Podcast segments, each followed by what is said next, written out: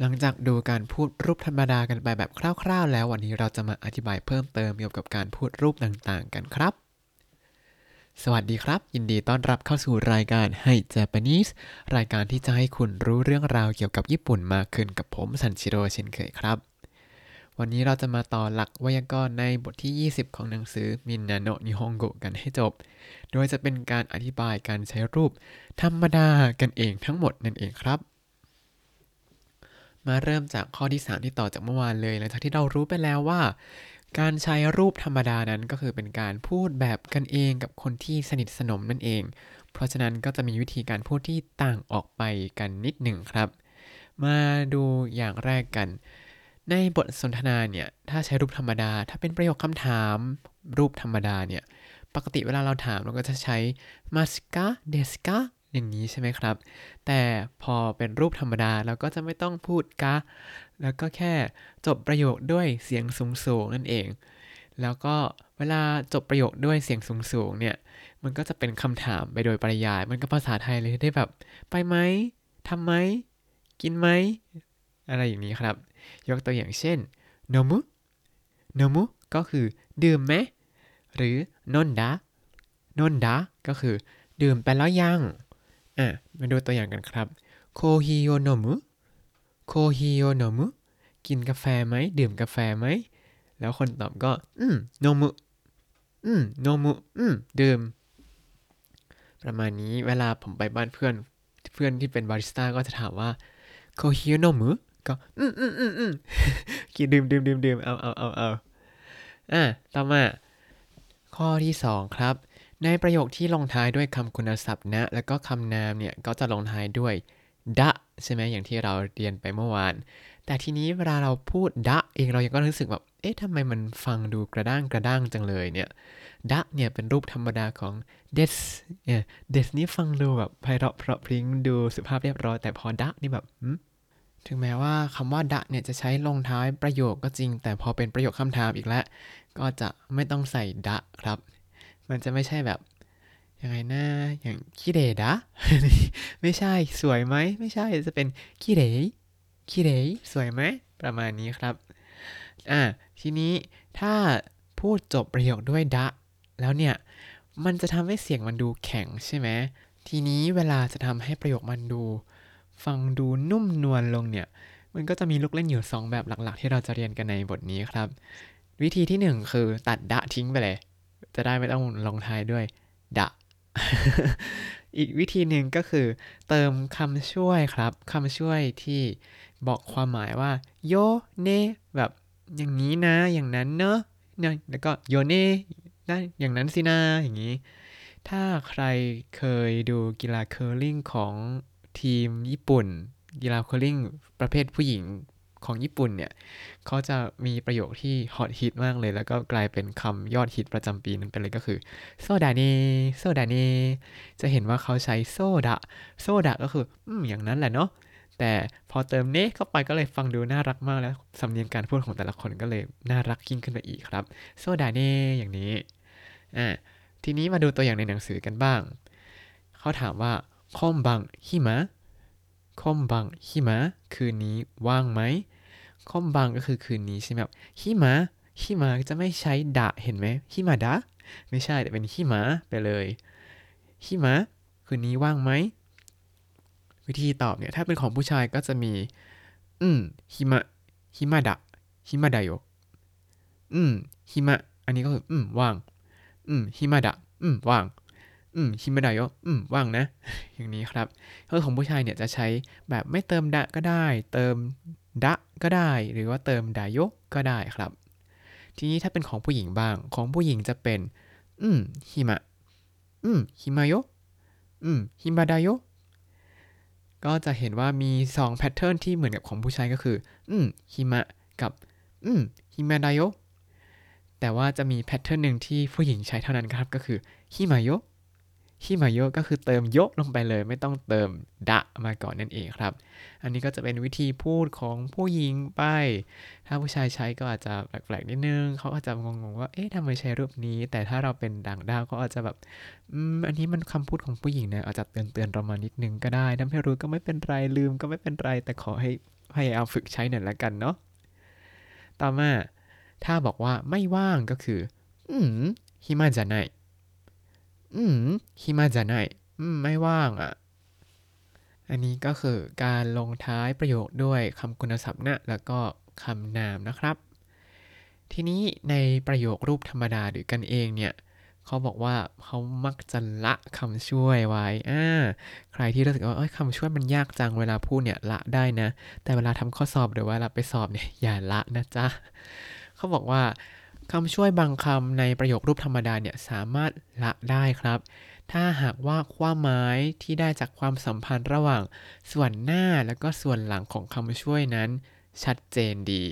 คือเข้าใจว่าคำที่อยู่ข้างหน้าคำข้างหลังเนี่ยเป็นประธานหรือเป็นกรรมหรือเป็นจุดมุ่งหมายแบบแน่ๆเลยก็ละไปได้ครับอ่ะมาดูตัวอย่างกันประโยคดั้งเดิมก็คือご飯を食べるご飯を食べるกินข้าวไหม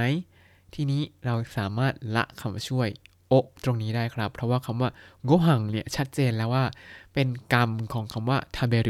ก็จะเหลือแค่ご飯食べるご飯食べるกินข้าวไหมก็กลายเป็นภาษาไทยที่วางสลับที่ไปเลยเนาะก็หังทาเบรุข้าวกินแล้วก็เป็นเสียงสูงๆก็ไหมข้าวกินไหมกินข้าวไหมต่อมาประโยคดั้งเดิมคืออาชิตะเคียวโตเอะอิกาไนอาชิตะเคียวโตเอะอิกาไนพรุ่งนี้ไปเกียวโตไหมอ่ะทีนี้เคียวโตเนี่ยเป็นจุดหมายแบบชัดเจนมากๆเลยเราเลยสามารถละคำช่วยเอะตรงนี้ได้ครับก็จะกลายเป็น明日เกียวโต行かない明日เกียวโต行かないพรุ่งนี้ไปเกียวโตไหมอืมอันนี้ก็เอาไว้ชวนเพื่อนแบบพรุ่งนี้ไปเที่ยวฟูจิซังไหมฟูจิซังเอะ行かないก็ไม่ใช่ก็เหลือแค่ฟูจิซัง行かないฟูจิซัง行かないอย่างนี้ครับต่อมาประโยคดั้งเดิมของเขาก็คือこのリンゴは美味しいねこのリンゴは美味しいねแอปเปิ้ลนี้อร่อยนะเราจะละคำไหนดีคำตอบก็คือวะครับเพราะว่าโคโนริงโกแอปเปิลผลนี้เนี่ยชัดเจนมากแล้วว่ามันต้องใช้คู่กับวะไม่ก็กะที่จะมาคู่กับโอชิแน่ๆก็เลยกลายเป็นโคโนริงโกโอชิเน่โคโนริงโกโอชิเน่แอปเปิลนี่อร่อยนะแต่สำหรับคนไทยอาจจะชินกับการไม่ใส่คำช่วยมากกว่าเนาะตอนผมเรียนฝึกพูดแรกๆก็เออไม่ต้องใส่คำช่วยก็สบายหัวเลยไม่ต้องคิดว่าเอ๊ะจะใส่วะใส่กะใส่เอะใส่นิใส่โอเออต่อมาそこにはハサミがあるそこにはハサミがあるตรงนั้นมีกรรไกรไหมตรงนี้เราจะละคำไหนได้ครับคำตอบก็คือกะครับเพราะว่าอะไรเพราะว่าฮาซามิกะอารุฮาซามิเนี่ยมันชัดเจนแล้วว่าต้องใช้คู่กับอารุแน่ๆแล้วข้างหน้ามีโซโกะนิคำว่านิเนี่ยละไม่ได้นะแล้วนิเนี่ยใช้คู่กับอารุแน่นอนเพราะฉะนั้นฮาซามิก็คงจะไม่ใช้โออารุคือเป็นกะอารุแน่ๆประโยคที่ย่อแล้วที่ละแล้วก็เลยเป็นโซโกะนิฮาซามิอารุโซโกะนิฮาซามิอารุตรงนั้นมีกรรไกรไหมและนี่คือวิธีการละคำช่วยนะครับแต่เขามีหมายเหตุนิดนึงว่าสำหรับคำว่าเดนิからまでとอ่าทวนอีกครั้งเดนิからまでとเนี่ยจะไม่ละนะครับเพราะว่าจะทำให้ประโยคความหมายไม่ชัดเจนนั่นเองครับอย่างคำช่วยเดเนี่ยนั่นจะแปลว่าที่ไหนหรือด้วยอะไรด้วยวิธีอะไรถ้าละปุ๊บก็จะไม่เข้าใจว่านั่นอันไหนคือคำนามที่แท้จริงกันแน่แน่ส่วนคำช่วยนี้เนี่ยความหมายเขาก็ไม่ชัดเจนอยู่แล้วยิ่งละละอีกนะก็คงไม่เข้าใจกันไปเลยส่วนคระกับมาเดะอันนี้เป็นคู่กันอยู่แล้วมันไม่ใช่ความหมายที่ตรงๆแบบเอไปทางโน้นว่าคือสิ่งนี้หรือว่าโอ้เป็นกรรมแต่หมายถึงจากที่ไหนไปที่ไหนมันเป็นความหมายที่ค่อนข้างตายตัวเนาะก็เลยแบบละไม่ได้ส่วนโตโตที่ใช้กับอีมัสอะไรเงี้ยมันเป็นการบอกว่าคำที่อยู่ข้างหน้าโตทั้งหมดเนี่ยเป็นคำพูดนะหรือเป็นสิ่งที่จะสื่อนะมันก็ ใช้ต้องใช้จบประโยคแน่ๆก็คงจะไม่ละกันครับแล้วก็ไวยากรณ์ต่อมาคือถ้าในรูปประโยคแบบธรรมดากันเองเนี่ยนอกจากละคำช่วยได้แล้วจังจะละเสียงอิในคำกริยารูปเตอิรึได้ด้วยครับก็จะเหลืออะไรเหลือเตรึอย่างนี้เหลือเตรึเตรึเตรึหรือเตไนเตไนเตไนอ่ะมาดูกันถ้ามีคนมาถามว่าจิโชมดเตอิรึจิโชมดเตอิรึแปลว่ามีพจนานุกรมไหมแต่มดเตอิรึเนี่ยถ้าคนญี่ปุ่นมาฟังก็แบบเอ๊ะทำไมยังพูดอิรึอยู่ล่ะ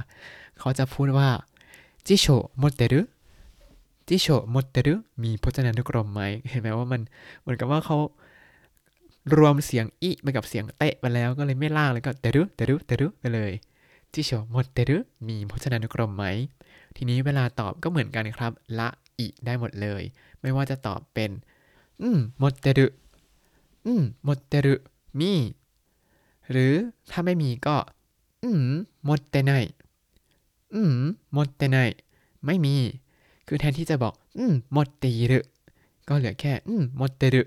หรือถ้าจะบอกว่าไม่มีก็แทนที่จะพูดว่าอืมมดเตอีไนก็เหลือแค่อืมมดเตไนไม่มีแล้วก็คำไวยากรณ์สุดท้ายครับก็คือคำว่าเคโดเคโดบอกไปแล้วว่ามันแปลว่ากะเอาไว้เชื่อมความขัดแย้งครับแต่คำว่าเคโดเนี่ยจะใช้ใน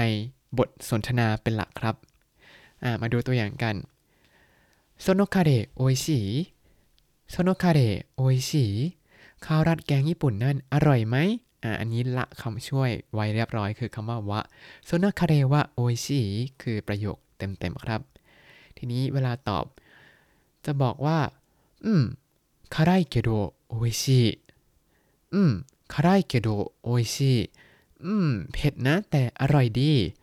จะเห็นว่าแทนที่จะพูดว่าคาร่ายเดสกะโออิชิเดสก็เหลือแค่อืมคาร่ายเกโดโออิชิอืมเผ็ดนะแต่อร่อยดีต่อมาซูโม่โนทิเก็ตโตะがあるけど一緒に行かないซูโม่のチケットがあるけど一緒に行かないมีตั๋วซูโม่ไปดูด้วยกันไหมอ่ะเทสนิดนึงประโยคที่พูดเมื่อกี้ละคำช่วยได้คำหนึ่งคือคำว่าอะไรครับคำตอบก็คือคำว่ากะในチケットがあるนั่นเองเพราะฉะนั้นเวลาละแล้วก็จะเป็นซูโม่のチケットあるけど一緒に行かないซูโม่のチケットあるけど一緒に行かないมีตั๋วซูโม่แหละไปดูด้วยกันไหมอ่าแล้วก็จะเห็นว่าเขาใช้เคโดตรงนี้มันเหมือนเป็นการพูดเกริ่นเรื่องๆขึ้นมาว่าเนี่ยมีตั๋วซูโม่นะซูโม่โนจิเกตโตะがあるんですが一緒に行きませんかอย่างนี้เวลาคนญี่ปุ่นจะชวนอะไรเนี่ยเขามักจะพูดประโยคเกริ่นขึ้นมาก่อนแล้วก็ลงท้ายด้วยกะอ่าเสร็จแล้วก็ค่อยเอ่ยความรู้สึกที่แท้จริงก็คืออันนี้คือเขาอยากจะชวนไปดูด้วยนั่นเองมันเป็นวิธีการชวนของคนญี่ปุ่นนะอย่างนี้คือแบบอ่ะเรามีตั๋วนะจะไปด้วยกันไหมอย่างนี้แล้วอีกคนก็ตอบว่าอีเน่อีเน่ก็คืออืมดีนะหรือว่าไปสิไปสินั่นเองครับถ้าคนไทยเวลาชวนไปไหนกันเขาจะถามกันยังไงอ่ะนี่นี่ไปกินข้าวไหมอย่างนี้หรือเปล่าหรือว่าแบบนี่นี่วันนี้ว่างไหมไปกินข้าวกันโอ้ ก็จำไม่ค่อยได้แล้วเพราะว่าไม่ค่อยได้ไม่ได้อยู่ไทยมานานแล้วแต่เท่าที่รู้สึกก็คือเวลามีอะไรก็โพล่งไปตรงๆแล้วค่อยอธิบายทีหลังใช่ไหมแต่ของคนญี่ปุ่นเนี่ยจะอธิบายยืดๆมาก่อนแล้วก็โพล่งค่อยมาจบว่าอ่ะชวนนะจ๊ะอย่างนี้ครับและนี่ก็คือไวยากรณ์ในบทที่ยี่สิบของหนังสือ Minna No Nihongo ครับ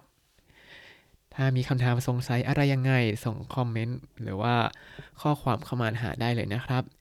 ถ้าคุณติดตามรายการHi Japaneseตั้งแต่เอพิโซดที่หนึ่งคุณจะได้เรียนรู้คำศัพท์ภาษาญี่ปุ่นทั้งหมด สี่พันสามร้อยสามสิบ คำและสำนวนครับติดตามคำศัพท์ได้ในบล็อกตามลิงก์ในคำอธิบายเลยนะครับแล้วก็อย่าลืมติดตามรายการHi Japaneseกับผมซันชิโร่ได้ใหม่ในทุกๆวันได้ทาง Spotify YouTube แล้วก็ Podbean ครับถ้าชื่นชอบรายการ Hi Japanese ก็อย่าลืมกด Like Subscribe แล้วก็แชร์ให้ด้วยนะครับถ้าอยากพูดคุยก็ส่งข้อความเข้ามาได้ทาง Facebook Hi Japanese ได้เลยครับวันนี้ขอตัวลาไปก่อนมาตะไอมาโชสวัสดีครับ